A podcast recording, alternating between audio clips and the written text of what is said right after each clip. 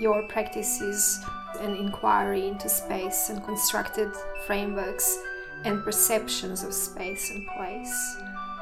So, what would you say is the value of inhabiting the spaces in more alert ways? What is kind of socio-political effect of that?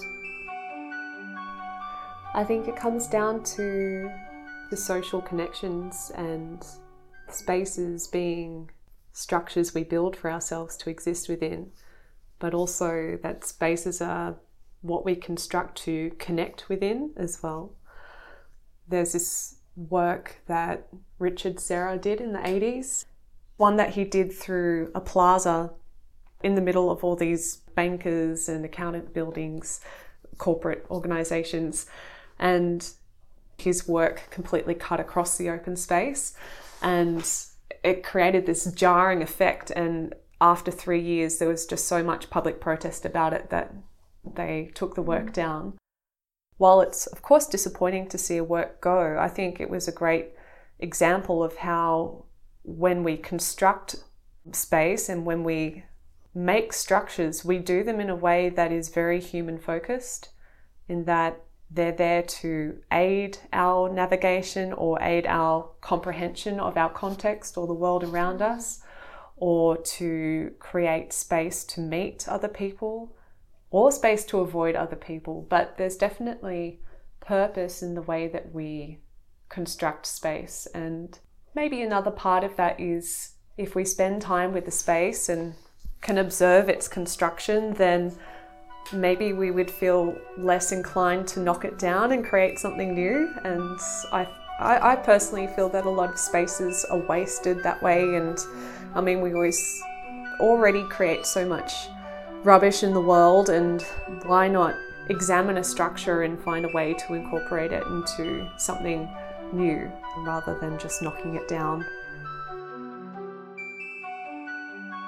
And also, space, it's so connected to it's so connected to our histories that way as well. Even this house, I don't know its history, but I can gather a lot of the history from just looking at the shapes of it. It's quite haphazard, and I can see that it's probably the homeowner's job, that they built it themselves. So there's that really human element to the building as well, because it's a bit crooked and it's got these details like on the bricks in the kitchen, a few have love heart symbols in them, and and it takes a very, I don't know, that feels like a very personal touch. Just little details like that, if you spend time anywhere enough looking around, you're going to find things that are interesting, I think, mm. and make you create a story for that space. And so space becomes place, which means it has meaning for us. Mm. And it's also, I feel, space is connected to well being and to become conscious of how spaces can affect our mental, emotional, psychological states is kind of freeing in a way, I guess, because we can, in some ways, take control over that. So, if we are given a space that makes us feel unwell, first of all, we have to become conscious of that why are we feeling unwell and sometimes it is because of the space. And then we can maybe reconfigure it to just change something internally. It does give you that sense of control if you can recognize what the structure is and that you have the power to change it. Yeah because you use the word how the construction of the space can aid our relationships or our movement. And i guess i had a bit more negative bend on that. It can also manipulate it because it's a fine line between aid and manipulation. Depends in whose hands the construction is.